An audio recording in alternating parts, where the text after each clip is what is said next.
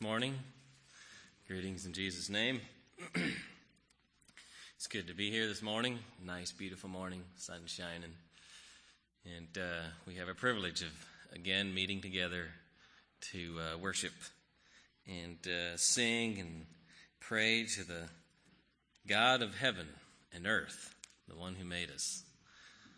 Thankful that we have that privilege. There's many people that don't have that privilege to do this in freedom, so we are very glad that we can do this. Before I continue, I'd like to uh, have a word of prayer. Dear Lord, we come to you this morning. In Jesus' precious name, thank you, Father, for your many blessings. Thank you for this opportunity that we have to be together. Thank you that we can come to you in, uh, in freedom and worship. Lord, we can serve you. Pray, Lord, that you would help us to do that in all sincerity and truthfulness, Lord, that we would serve you from a sincere heart that we would follow that still small voice that leads, guides, and directs us. Lord, that your will could be accomplished in our lives here on earth, here in Wellman, Iowa, as it is in heaven, Lord. We know that you have a will for us.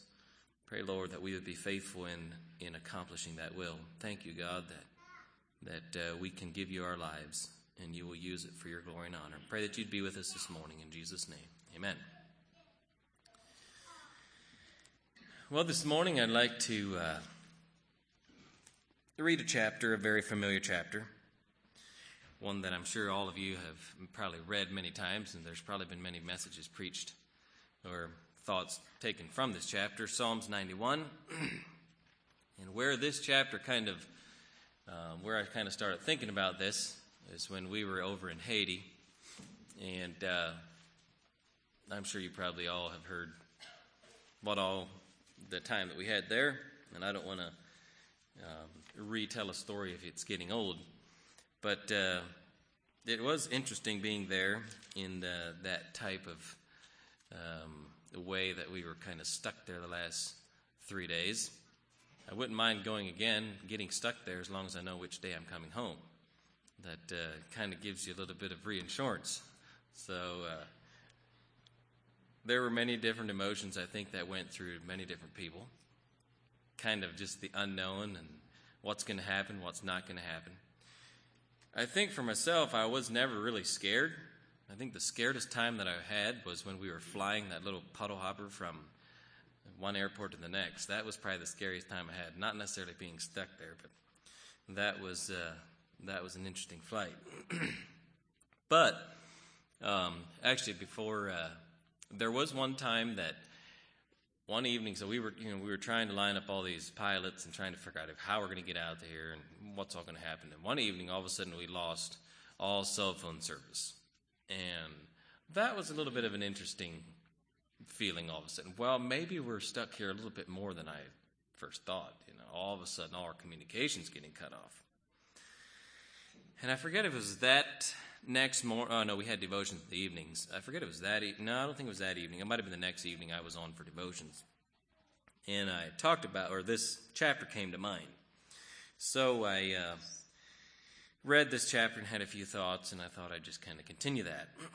so let's turn to Psalms 91, beginning in verse 1. if we're ever in trouble and uh, we need to dial 911, this is a good number to go to. Psalms 91, verse 1. He that dwelleth in the secret place of the Most High shall abide under the shadow of the Almighty. I will say of the Lord, He is my refuge, my fortress, my God. In Him will I trust.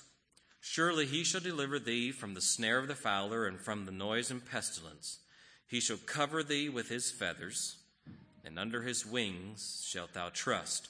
His truth shall be thy shield and buckler. Thou shalt not be afraid for the terror by night, nor for the arrow that flieth by day, nor for the pestilence that walketh in darkness, nor for the destruction that wasteth at noonday. A thousand shall fall at thy side, and ten thousand at thy right hand, but it shall not come nigh thee. Only with thine eyes shalt thou behold and see the reward of the wicked. Because thou hast made the Lord, which is my refuge, even the Most High, thy habitation. There shall no evil befall thee, neither shall any plague come nigh thy dwelling. For he shall give his angels charge over thee, to keep thee in all thy ways. they shall bear thee up in their hands, lest thou dash thy foot against a stone. Thou shalt tread upon the lion and adder, and the young lion and the dragon shalt thou trample under feet. Because he hath set his love upon me, therefore will I deliver him. I will set him on high, because he has known my name. He shall call upon me, and I will answer him. I will be with him in trouble, and will deliver him and honor him. With long life will I satisfy him and show him my salvation. There are many different promises in this in this chapter that we can find much strength, but there are qualifications. There's four different points that I'd kind of like to look at throughout the chapter. First of all is one is assurance of God's protection, the way God protects, and invitations to receive God's protection, and promises from the Lord for his protection. The first point, kind of assurance of God's protection. He that dwelleth in the secret place of the Most High shall abide under the shadow of the Almighty. Now, if you think of dwelling with someone or something, or yeah, most times someone, if you think of a dwelling place, it's not a strange place. It's, it's the place where we are known the best. Our families, our spouses, our parents, our children know us the best. They know the insides. They know how we respond to things. They know what makes us happy, what makes us sad, what makes us scared. They know us, they know us the best. Is that secret place, do I feel like where I dwell with God, that He knows me the best and I know Him the best? Or does that time, or does that place, or does that, that uh, secret place, when you think of your secret place with God, does that seem somewhat of a strange place? It shouldn't. And sometimes it does, but it shouldn't, because too many times for myself, I run there or I find myself there in times of only need, or, you know, in times of need, you find yourself there. But if you think of your house, your home, your dwelling place, that is where you dwell. That is where you find nourishment. That is where you find um, security. That is where you find your answers. And, uh, that is where we need to find us, and that is, I believe, how we need to find our secret place with the Most High is where we abide. Where I abide spiritually, where I abide emotionally, where I abide, where I abide in my thoughts. Verse 2 says, I will say of the Lord, He is my refuge and my fortress. No, yeah, my God, in Him will I trust. He is my shelter. He is the one that protects me. Sometimes, for us men, for myself sometimes, it's easy to lean upon my own understanding and my own thoughts and my own, um, uh, my own whatever to figure this out. And only until I run up against is it easy to run to my fortress. When all of a sudden it seems like I'm out of control. That is what that is there for also. But the Bible is very clear that we should not lean on our own understanding. We should, we should lean upon the understanding of God and the wisdom of God that gives to all of us liberally. We need to ask for it. And when we find ourselves there, um, relying on God's wisdom for every situation that comes, yes, we need to use our own. We can't necessarily just um, put our head in the sand and say God's going to figure this all out. I believe He uses you know, but, but acknowledging this is where my wisdom is coming from and not leaning on my own understanding. Because he is my God, my refuge, my fortress, and in him will I trust. God cares for his own. Surely he shall deliver thee from the snare of the fowler and from the noise and pestilence. I believe in this our generation I didn't do a lot of studies, so it's probably just kind of from hearing and, and uh, hearing other people talk. But it seems like in this generation of ours, we are probably close to the nearest or to the worst time of I don't know, I don't know, maybe that's an overstatement, but it seems like rebellion is rampant in our generation. from young people to middle aged people. Don't tell me how to do it. I want it my way. I want it done this way. Deception seems to be rampant among the Christian, uh, so called Christian church, the ones that proclaim Christianity. Deception seems to be just rampant in what you can do anymore, what you can't do, and what is truth and what is not truth. And do it how you feel, do it how you don't feel. Who's going to deliver me from being deceived in this generation? Is it my own intellect, or do I find myself dwelling under the shadow of the Almighty? I will say of the Lord, He is my refuge, my fortress. My God, in Him will I trust. One thing that says there is it's personal. I will say of the Lord, He is my refuge, my fortress, my God, in Him will I trust. It's not just a refuge, it's mine personally. A personal testimony of that fortress being for me that guiding light, that, sha- that, that uh, shadow over my life. I feel it personally. He is my shield, my buckler, his truth.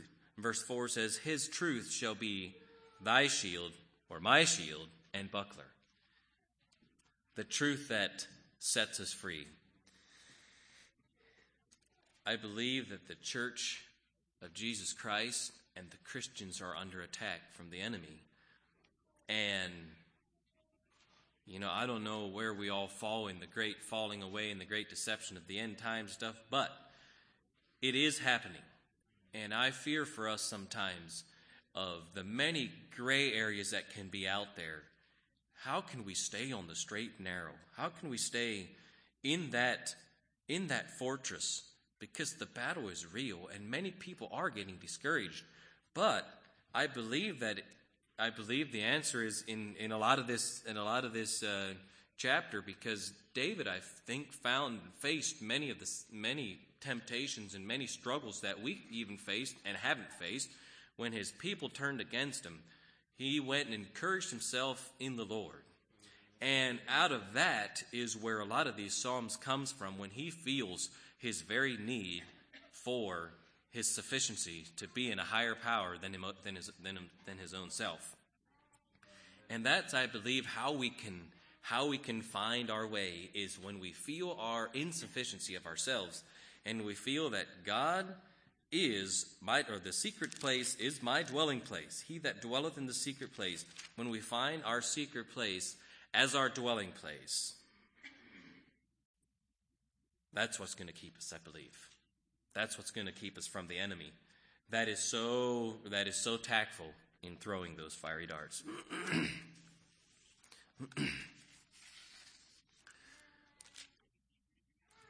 the way God protects us. God delivers us.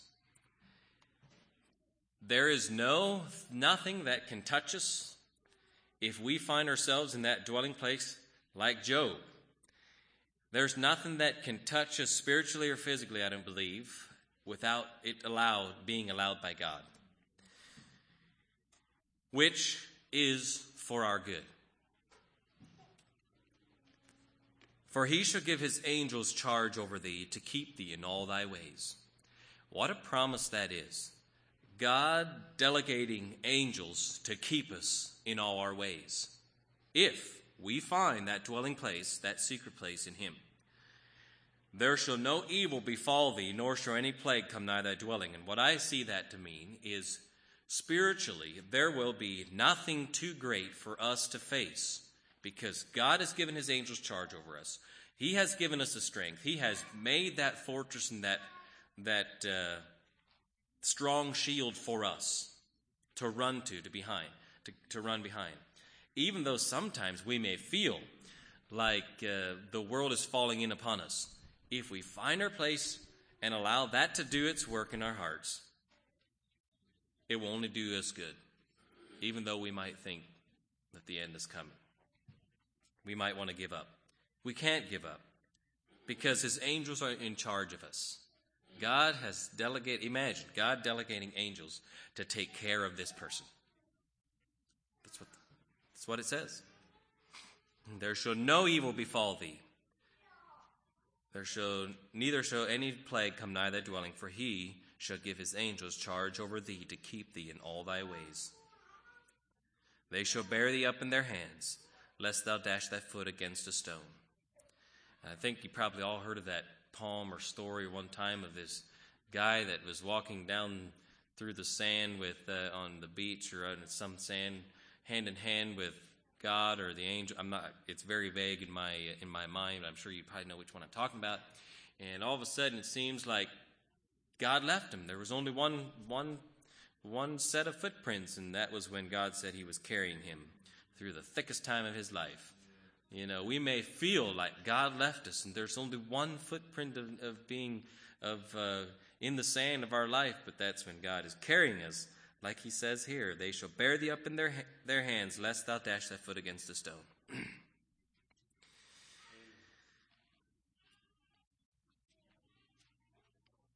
An invitation to receive God's protection. Those who love me know my name and cry out to me. We will be rescued, we will be protected, and he will answer. Um, he has not left us unanswered. Sometimes it feels like we might pray and not find an answer, but God will not leave us unanswered. He will not turn a deaf ear to one that cries out in, uh, in truth and in faith. He will satisfy us. We shall call upon him, and I will answer. I will be with him in trouble. I will deliver him and honor him. With long life will I satisfy him and show him my salvation. That's a promise that is very encouraging, is when we pray, we find our secret place, that dwelling place, God will answer. He promised. He says right there, He says, He shall call upon me, and I will answer him. How many times do we sometimes give up because the answer isn't coming right away or might not be exactly what we want to hear? But he promised, I will answer him. I will be with him in trouble. That's the times when we feel like we're the only ones. There's only one set of footprints. I will deliver him. There's nothing that can is more powerful than God. And if we find ourselves in him, we have deliverance promised. And we need that because the battle is real. Like I said, again, I feel like the, uh, the people of God, the ones that are truly following God, are under attack by so many different voices. And we need deliverance. He will honor us. Now, this psalm doesn't necessarily say, or doesn't necessarily promise, a life free from problems or difficulties or hardships. But it does promise deliverance. It does promise an answer. It does promise um, freedom. It promises satisfaction. Not necessarily through our circumstances or through our um, good or our good life, you could say, because there will be difficulties. That is promised to the believer, the one that uh, that goes against the tide. But we are promised peace. We are promised life. We are promised satisfaction. With these qualifications, the first one, I believe, and the main one, is finding our secret place in the Most High, with the Most High. Oftentimes, our difficulties are caused by us in making poor choices. That's a lot of times what it can be.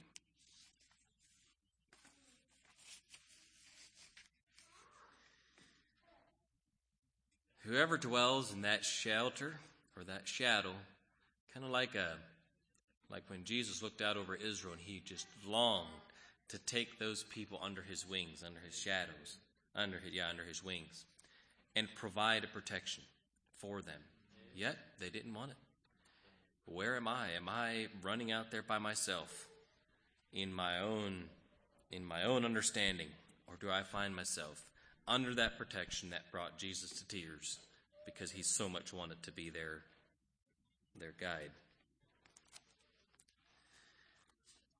I'd like to read a few verses in closing in 1 Corinthians 15.